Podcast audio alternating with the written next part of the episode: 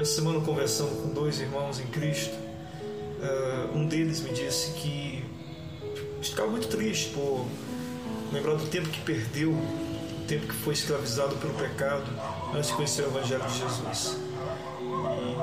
E conheceu Jesus agora há pouco, há 5 anos, e passou uma vida toda submisso, né, ao mal. Estava do outro lado outro rapaz. Eu olhei para ele e perguntei: e você? Há quanto tempo você conhece o Evangelho? Ele deu um sorriso assim, meio sem graça. Ele disse: bom, eu conheço o Evangelho desde criança. Com 7 anos de idade eu fui para a igreja e estou lá até hoje, desde adulto. E eu fiquei pensando na vida desses dois homens, desses dois rapazes. A diferença da vida de um e do outro em relação ao pecado, em relação à tentação. Aquele rapaz que passou a vida toda na igreja, a gente olha para ele e talvez pense: poxa, ele não sabe metade do que eu passei nesses anos todos que eu vivi longe de Cristo. Talvez alguém olhe para ele e pense assim. Mas tem uma coisa muito interessante que nós deveríamos refletir. Essas pessoas que caminham na igreja há muito tempo, elas têm uma tentação diferente daqueles que começaram a caminhada muito depois.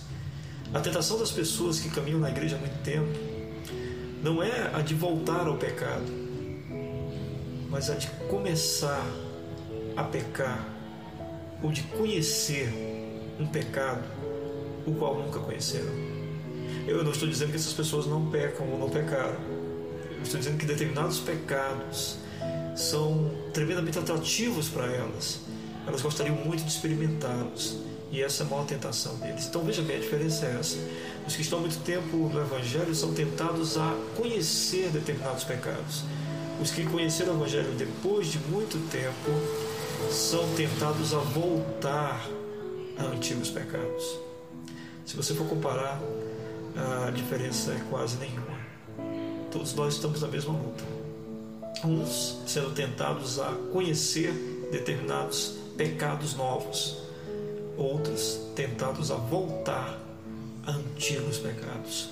A batalha é a mesma. Que a graça de Deus nos sustente a todos nós, que nós olhemos para Cristo e desejemos sempre mais e mais aquilo que Cristo tem preparado para nós e não o que o mundo nos oferece imediatamente. Que a fé nos faça olhar adiante e assim o pecado, seja ele novo ou seja ele antigo, não tenha nenhuma força sobre nós, porque o que nós todos desejamos é a novidade de vida, o novo céu e a nova terra, e estar pleno de Cristo Jesus.